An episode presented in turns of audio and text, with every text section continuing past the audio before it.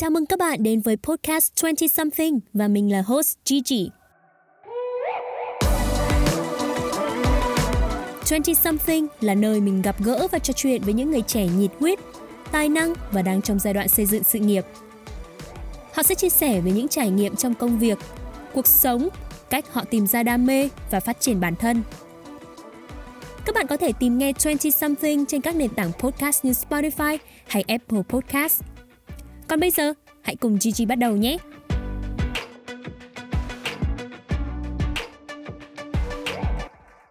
Xin chào các bạn thính giả, chào mừng các bạn đến với tập 5 của podcast 20 Something. À, đây là nơi mà cứ mỗi tháng một lần thì mình lại nói chuyện với một bạn trẻ trong độ tuổi từ 20 đến 29 tuổi.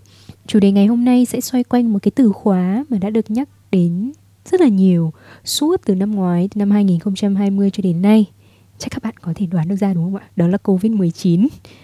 Um, có một điều mà khiến cho mình cảm thấy rất là may mắn đó là trong đại dịch covid ấy, thì mặc dù phải gặp rất là nhiều khó khăn nhưng mà xung quanh mình thì vẫn có gia đình có bạn bè có những cái người thân yêu uh, nhưng mà với một số người bạn của mình ấy, hiện tại thì đang là du học sinh uh, phải ở nước ngoài một mình này xa quê hương xa bố xa mẹ thì quả thực thì đây là cái thời điểm mà các bạn đã phải đối mặt với rất là nhiều những cái bất tiện lo lắng sức khỏe không đảm bảo rồi khó khăn về tài chính học hành dở dang các thứ.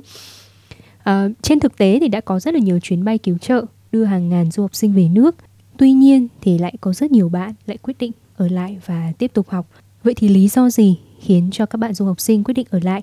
Và nếu ở lại thì sẽ phải giải quyết đối mặt với những cái khó khăn đấy như thế nào?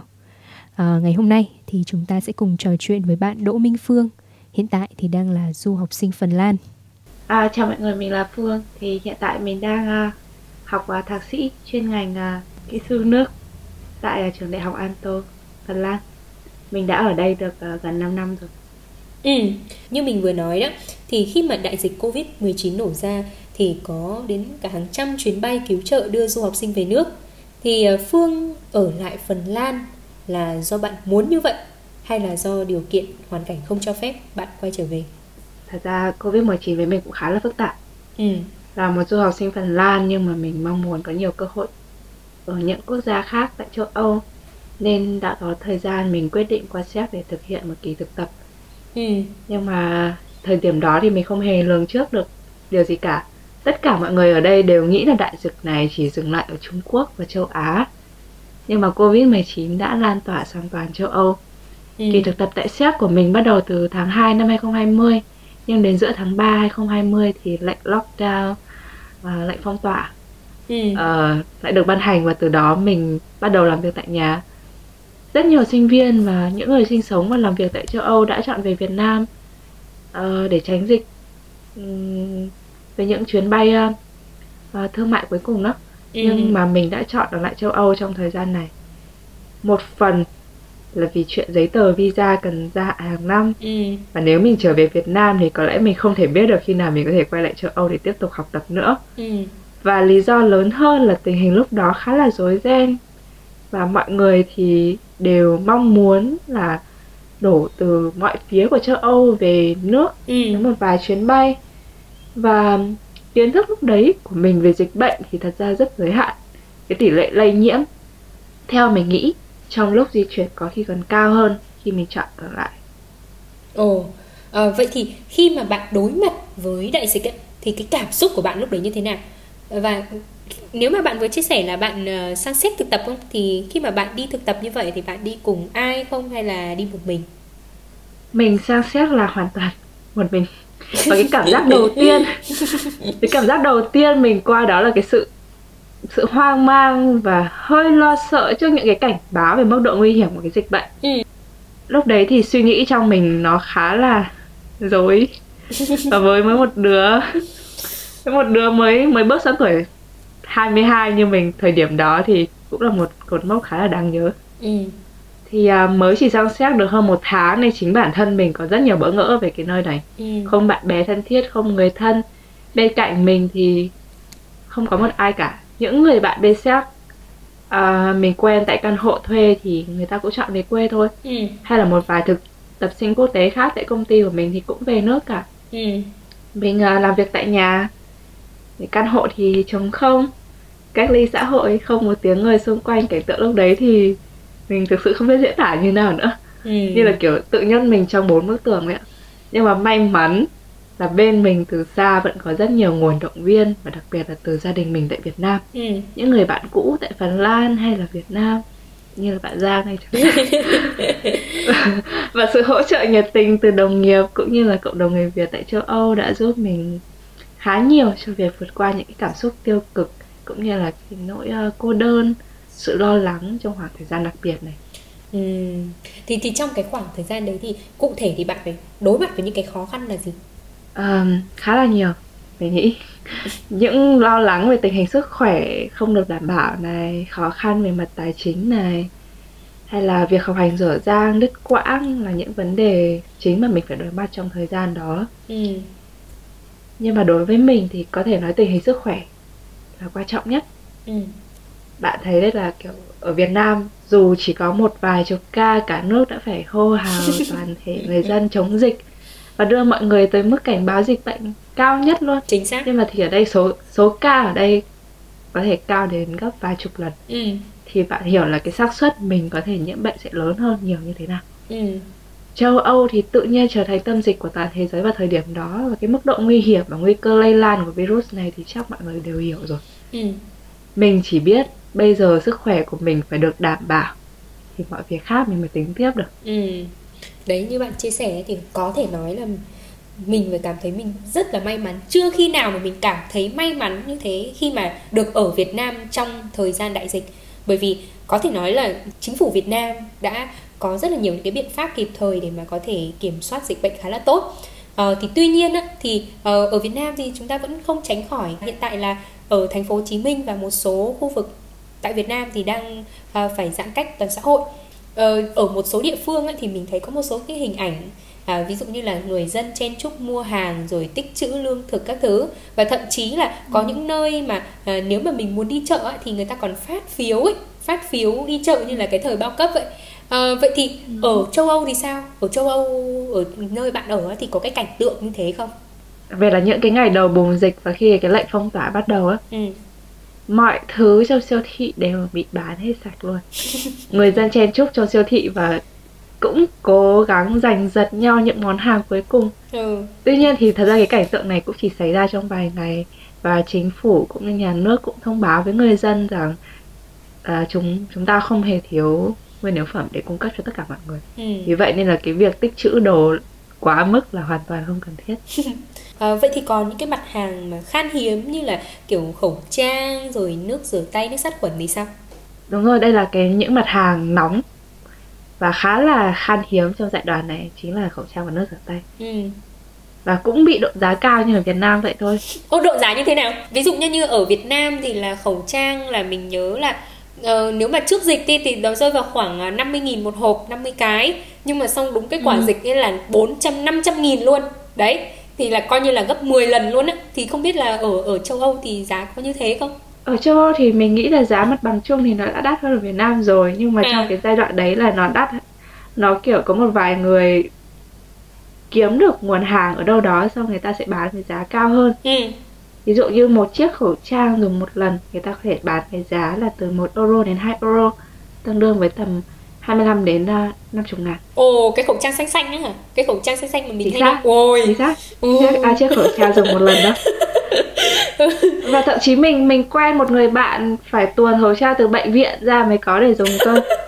Thế nên là cái tình hình lúc đó nó nó cũng khá là phức tạp. May là mình cũng đã thủ sẵn cho mình một vài cái. Là trước khi trước khi đi du lịch thì mình luôn luôn cầm theo mình một chiếc khẩu trang để phòng hờ. Ờ.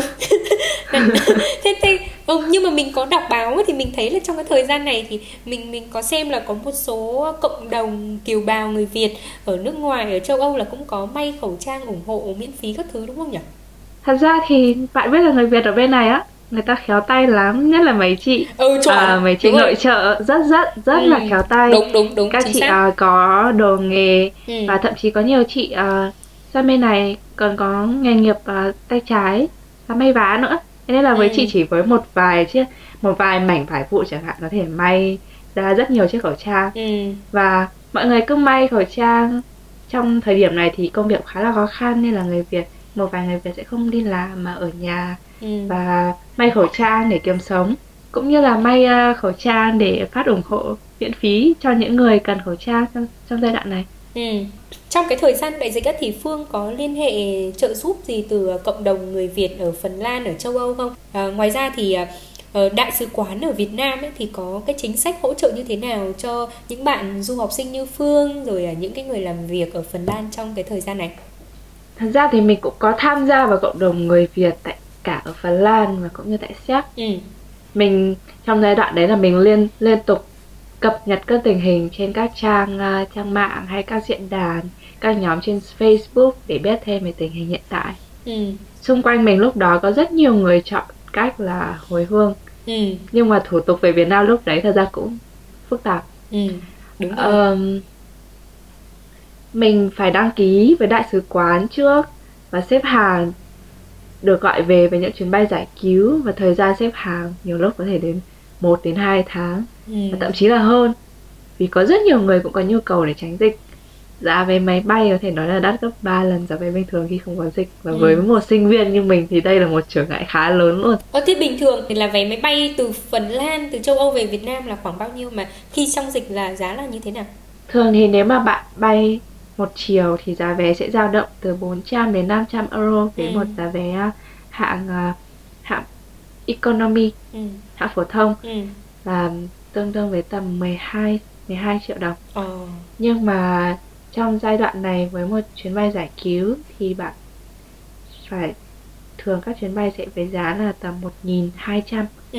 1.200 euro là tương đương với tầm hơn 30 triệu đồng. Ồ. Thế có thể nói như là cái chi phí mà để đưa một bạn du học sinh từ nước ngoài về cũng khá là cao đó bởi Ừ. vì là mình còn còn khá là nhiều những cái chi phí khác về Việt Nam rồi còn phải chi phí cách ly xong rồi Đúng rồi. ờ đó. Cộng tất cả các chi phí và mình nghĩ ít nhất cũng phải cần đến à, 40 triệu đồng Ví dụ như ở Việt Nam đi thì là ở Việt Nam thì là là nếu mà bị Covid là gần như là chính phủ là chữa bệnh miễn phí luôn. Thế còn ở châu Âu Ừ. thì sao? Châu Âu thì chi phí hình như theo như mình biết thì là vẫn phải trả hết toàn bộ cho cái chi phí chữa Covid đúng không? theo mình biết thì nếu có bảo hiểm thì chi phí chữa bệnh sẽ được bảo hiểm à, bảo hiểm mà hỗ trợ hoàn toàn luôn À. Ừm, phải nói là mình cảm thấy rất là trân trọng những cố gắng và cái sự hỗ trợ từ cộng đồng Việt Nam Ừ. từ khắp mọi nơi trên thế giới mà không chỉ kể châu Âu à, mình cũng nghĩ nhờ họ mà mình cảm thấy an tâm hơn hẳn khi chọn được lại đây Ừ. nếu không thì xung quanh mình cũng không hề có người thân thì cái này cũng sẽ rất là khó khăn Ừ. ít nhất thì cũng cảm giác như có luôn có đồng bào của mình xung quanh mình đây vậy đó Có quen ai ở trong đại sứ quán hay gì không? Người nhà. không không có ai không có ai hết là không có ai hết thường thường Ờ, mình mà quen ai có khi mình được về từ lâu rồi nên nên cũng có lý.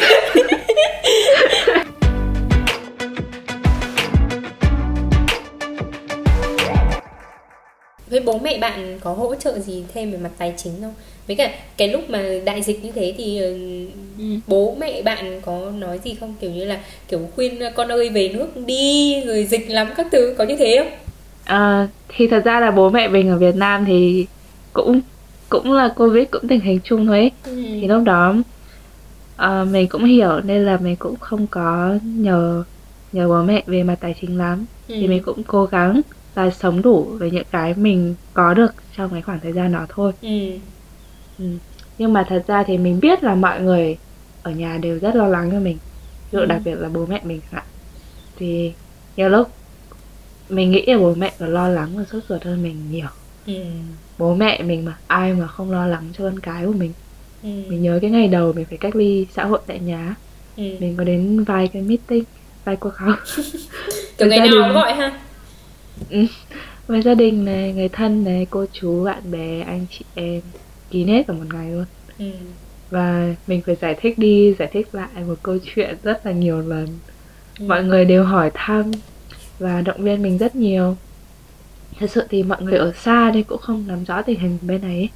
Ừ. nên mọi người cũng chỉ ủng hộ quyết định ở lại của mình sau khi mình đã giải thích và phân tích với mọi người cũng không không biết nói về không biết phải nói nào nhưng mà cũng nhờ dịch bệnh này mà mình cảm thấy gắn kết với mọi người và gia đình hơn hơn bao giờ hết cái nhiều cái tâm sự nhỏ nhặt cũng được giải bày một cách một cách rất là tự nhiên luôn ừ.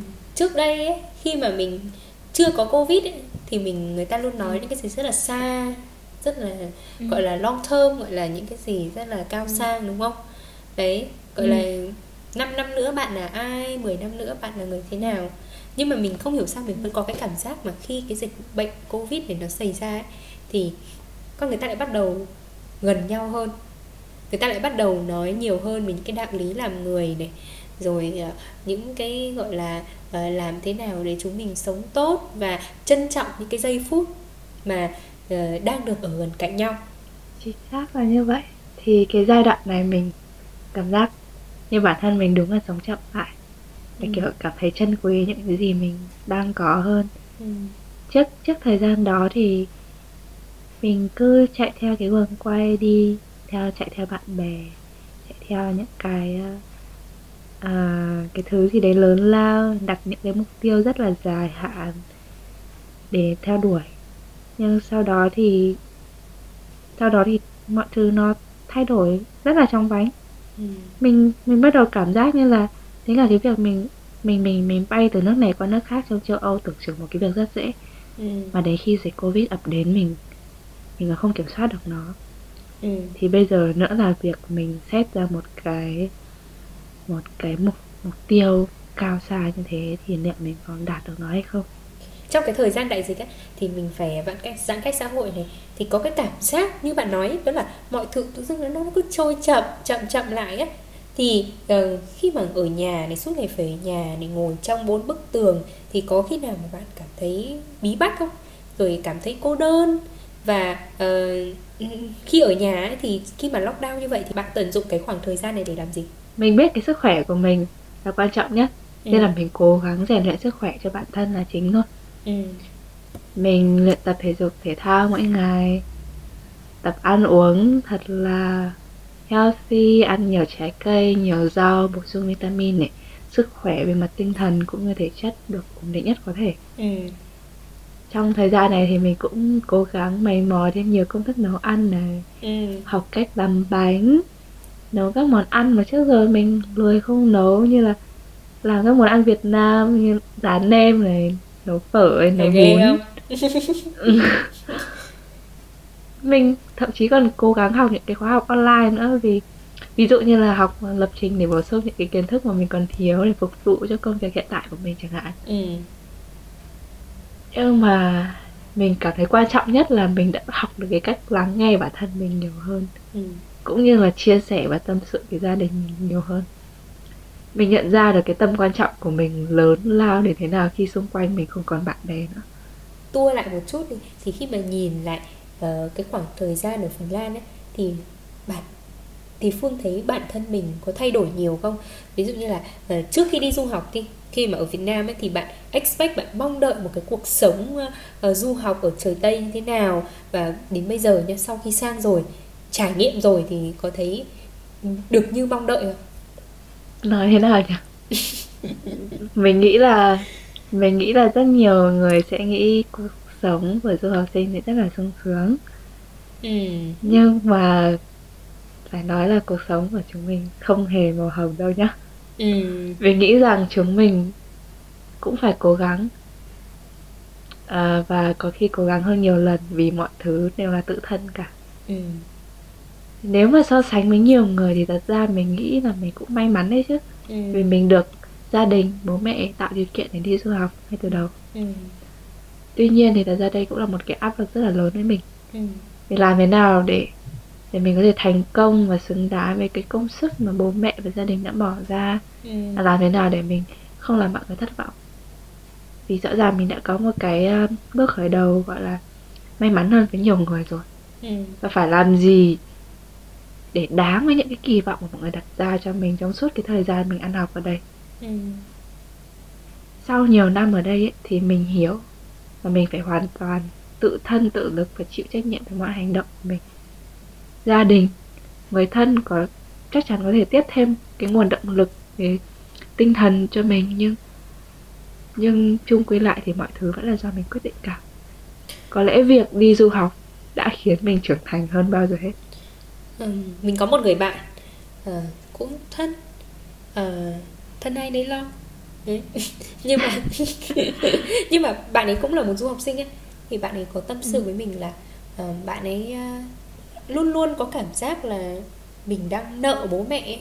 bạn ấy luôn có cảm giác là vì vì bạn ấy đi học ở Mỹ không thì mỗi năm gần như là mất một tỷ đấy kiểu ừ. như vậy thì lúc nào cũng nói là uh, không biết là bao giờ đi làm đi làm như thế nào để mà trả hết được nợ ở đây trả hết được bố mẹ đây trả hết được những ừ. cái cái cái cái khoản đầu tư mà bố mẹ đã gọi là cố gắng xoay sở để đầu tư cho mình. Thế thì phương có bao giờ bạn ừ. phương nghĩ đến cái cái cái cái cái việc mình đang nợ bố mẹ không? Và nghĩ đến cái việc là mình phải làm thế nào để mà trả được cái khoản nợ đấy không? Chắc chắn là có rồi. Như mình đã chia sẻ thì thật ra đấy cũng là một cái nỗi áp lực của mình khá là lớn. Vì ngay từ đầu thì thật ra trước khi đi du học thì mình nghĩ là cái cái việc đi du học sẽ giúp mình có có thêm giá trị cho bản thân hơn để sau này mình có thể kiếm được một cái khoản thu nhập lớn hơn so với những người Việt Nam đấy là cái suy nghĩ ban đầu của mình ừ. nhưng mà thật ra đến đến khi mình đến khi mình đi du học rồi thì thật ra mọi thứ nó mọi thứ nó không không thật ra như mình nghĩ vì mình nghĩ là ai cũng có một cái thực lực riêng của họ cả ừ. kể cả bạn học ở Việt Nam hay là bạn học ở nước ngoài đi ừ. thì rồi bạn nếu mà bạn đều bạn cố gắng lúc nào cũng cố gắng thì mình nghĩ nếu ở Việt Nam hay ở đi du học nước ngoài thì bạn đều có thể có cái những cái cơ hội như nhau là ngang nhau ừ.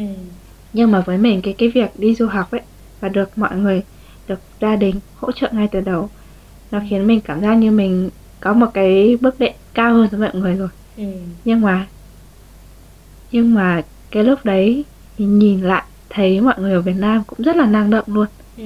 thì mình cũng không biết là liệu mình thực sự có hơn mọi người hay không ừ. và kiểu mình đã đầu tư mình có thể là ngay từ đầu mình đã đầu tư nhiều hơn mọi người hồi rồi nhưng mà liệu mình có gặt hái được nhiều thành công như họ hay không ừ. đó là một cái mối áp lực khá là lớn ừ. và cũng như như như cái người bạn của bạn đã chia sẻ thì cũng là một mối áp lực chứ vì thực sự nhiều bạn sinh viên ở Việt Nam bây giờ ngang tuổi mình có thể đã đã đi đi làm um, từ khi còn là sinh viên ừ. và họ có thể sống một cuộc sống tự lập rồi ừ. nhưng mà mình nghĩ để kiếm được một công việc um, một công việc ổn định bên này uh, thì mình cũng phải gọi là cạnh tranh với những người bản địa khá là nhiều ừ. thì nó cũng là một một cái sự một cái một cái một cái sự áp lực khác ừ. để để để nặng lên chính bản thân mình luôn á có bao giờ nghĩ đến việc là làm thế nào để vượt qua cái áp lực đấy không? Hay là ừ, thôi kệ mình sống chung với nó luôn rồi được đến đâu hay đến đấy? Để vượt qua áp lực thì mình nghĩ không còn cách cách nào khác ngoài việc cứ tiếp tục cố gắng thôi. Ừ. thì chắc là như thế. Vì có những cái áp lực nó cứ ập đến với mình nhiều lúc nó nó thật ra nó vẫn luôn thường trực ở đấy. Ừ. thì thật ra mình mà không cố gắng vượt lên nó thì nó sẽ mãi mãi là mãi là một một một uh, một cái gánh nặng mà mình phải, phải đối mặt với nó hàng ngày. Ừ. trong cái khoảng thời gian mà khi mà bạn phải một mình đối mặt với cái đại dịch khủng khiếp như thế thì có cái giây phút nào bạn nghĩ đến cái việc là ôi giá như là năm xưa thì mình không đi du học này mình ở Việt Nam này thì có phải bây giờ là đã an toàn hơn không? Có bao giờ bạn nghĩ như thế không? Mình không hề hối hận. Thì chắc là mình đã đang và mình nghĩ là mình sẽ luôn vững bước trên những cái quyết định mình chọn ừ. mình nghĩ là nếu mình chọn ở Việt Nam thì thật ra sẽ có rất nhiều trải nghiệm mà mình không thể có được và thật ra đây cũng có thể coi là một sự đánh đổi đáng giá đó chứ và hơn nữa thì bây giờ bây giờ mọi thứ mọi thứ ở châu Âu cũng đã ổn định hơn rất nhiều ừ. mình cũng phải thông báo với bạn một việc là hôm nay mình mình mới được tiêm vaccine covid nên là uh, chắc chắc uh, chắc cũng sớm hơn so với rất nhiều bạn khác đang ở Việt Nam chứ nhỉ? Ừ, ừ nói chung là sớm hơn tôi rồi. bạn nghĩ là uh, nếu mà mình chọn ở Việt Nam thì sẽ có nhiều những cái trải nghiệm mà mình uh, sẽ không có thể có được. Vậy thì có cái điều gì mà theo bạn nếu mà mình ở Việt Nam thì mình sẽ không có cơ hội trải nghiệm nhưng mà chỉ khi sang du học thì mới có cái trải nghiệm không? Những điều lớn lao nhất mình học được đấy là cách tự lập. Ừ. Mình mình làm mọi thứ bằng chính bản thân mình ừ. mình thêm vào đó là mình cũng có nhiều trải nghiệm tại các nền văn hóa ở những quốc gia khác nhau nữa ừ. được làm việc với với nhiều với nhiều sắc tộc trên toàn thế giới được đi trao đổi ở những quốc gia không không chỉ ở châu Âu mà còn ở châu Á nữa ừ. đi du lịch cũng là một cái trải nghiệm khá là vui ừ. đối với mình mình nghĩ là nếu mà mình ở Việt Nam thì chắc đến giờ này mình cũng sẽ mãi là một cô bé à, ở Việt Nam và có thể bây giờ đang làm một công việc văn phòng nào đó rồi. Sao sao chứ thật? Nhưng mà không hiểu sao nhưng cảm giác như bạn đang miêu tả tôi đấy. Cảm giác như bạn đang... mình xin lỗi nhé không... mình xin lỗi nhé mẹ mình mình mình cảm giác như bạn đang miêu tả tôi thật sự đấy. Xong vì là tôi cũng là một cô bé ở Việt Nam xong rồi bây giờ đang làm việc văn phòng xong rồi chán quá nên là bây giờ mới phải nghĩ ra podcast này để để để được nói chuyện với mọi người đấy được nghe câu chuyện của các bạn để được mở mang ra một tí đấy.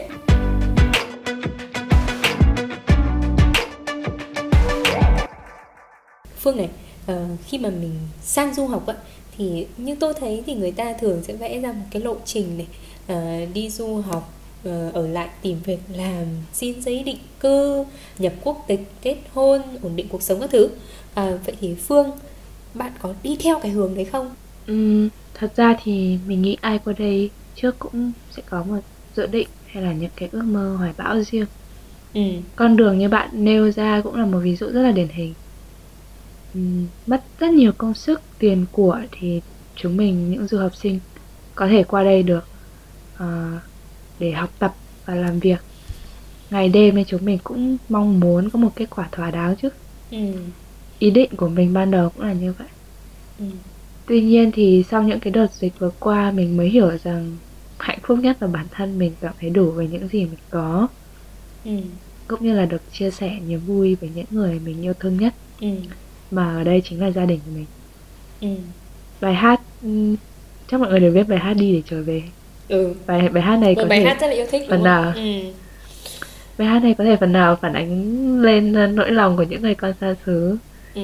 nhưng bạn biết thì có phải việc gì bạn dự tính trước? À, cũng cũng thực hiện được đâu. Ví dụ như ví dụ việc uh, dịch bệnh này liệu nó sẽ kéo dài đến bao giờ? Và và việc mình chạy theo guồng quay công việc những xa hoa cuộc sống thì sẽ đem lại cho bạn những gì ừ. bạn có thể giữ nó mãi hay được không à, theo mình giá trị gia đình mới là thứ theo mình mãi mãi phải biết được giá trị của bản thân mình và hiểu được thực sự mình đang cố gắng mọi thứ về điều gì ừ. à, bây giờ giả sử đi thì ờ, đến một ngày đẹp trời ở đấy tức là dịch covid 19 kết thúc thì điều đầu tiên phương sẽ làm sau khi hết dịch sẽ là gì điều mong muốn nhất của mình hiện tại chắc là được về Việt Nam gặp lại người thân và đoàn tụ với bố mẹ. Mình mình mình rất nhớ Hà Nội chính xác. Thời điểm mình đang rất nhớ Hà Nội. Mình nhớ những món ăn vỉa hè này à, nhớ những chuyến đi du lịch cùng gia đình và những bãi biển với uh, trời xanh và cát trắng này. Ôi bây giờ nghĩ lại cái món ăn thật ra mình mình nghĩ rằng bây giờ mình chỉ cần ăn cơm mẹ nấu thôi là mình mình cảm thấy sung sướng lắm rồi. Không cần không cần phải làm gì con cả. Vậy thì nhân đây thì uh, phương có muốn gửi lời nhắn gửi gì tới bố mẹ tới những người thân những người bạn bè việt nam không? Trước hết thì mình mong mọi người sẽ luôn có một cái sức khỏe tốt luôn hạnh phúc yêu đời để chống lại cái dịch bệnh quái ác này. Ừ. và thông qua cái podcast này thì mình cũng muốn nhắn nhủ với bố mẹ một vài điều. Mong bố mẹ hãy luôn tự hào về con và tin tưởng vào con gái của bố mẹ nhé. Không phải lo lắng cho con nhiều nữa đâu ạ. Bố mẹ đã vất vả quá nhiều rồi. Không biết là đã bao lâu rồi gia đình mình không được đoàn tụ. Con nhớ những hôm cả gia đình mình quây quần bên bữa ăn ăn những món ăn mẹ nấu mà giờ nhìn lại sao con toàn phải ngồi ăn một mình? Nhiều lúc gọi điện cho bố mẹ mà thấy bố mẹ lo lắng cho con con thấy rất là sốt ruột. Thấy mình lớn đùng rồi mà vẫn còn phải để bố mẹ lo. Nhưng mà bây giờ con đã trưởng thành rồi. Và đã biết tự lo cho cuộc sống của mình hơn rồi chỉ chờ ngày bố mẹ có thể tự hào và khoe con với tất cả mọi người xung quanh thôi. Nên là bố mẹ cứ ở nhà, đợi ngày con và chị trở về nhé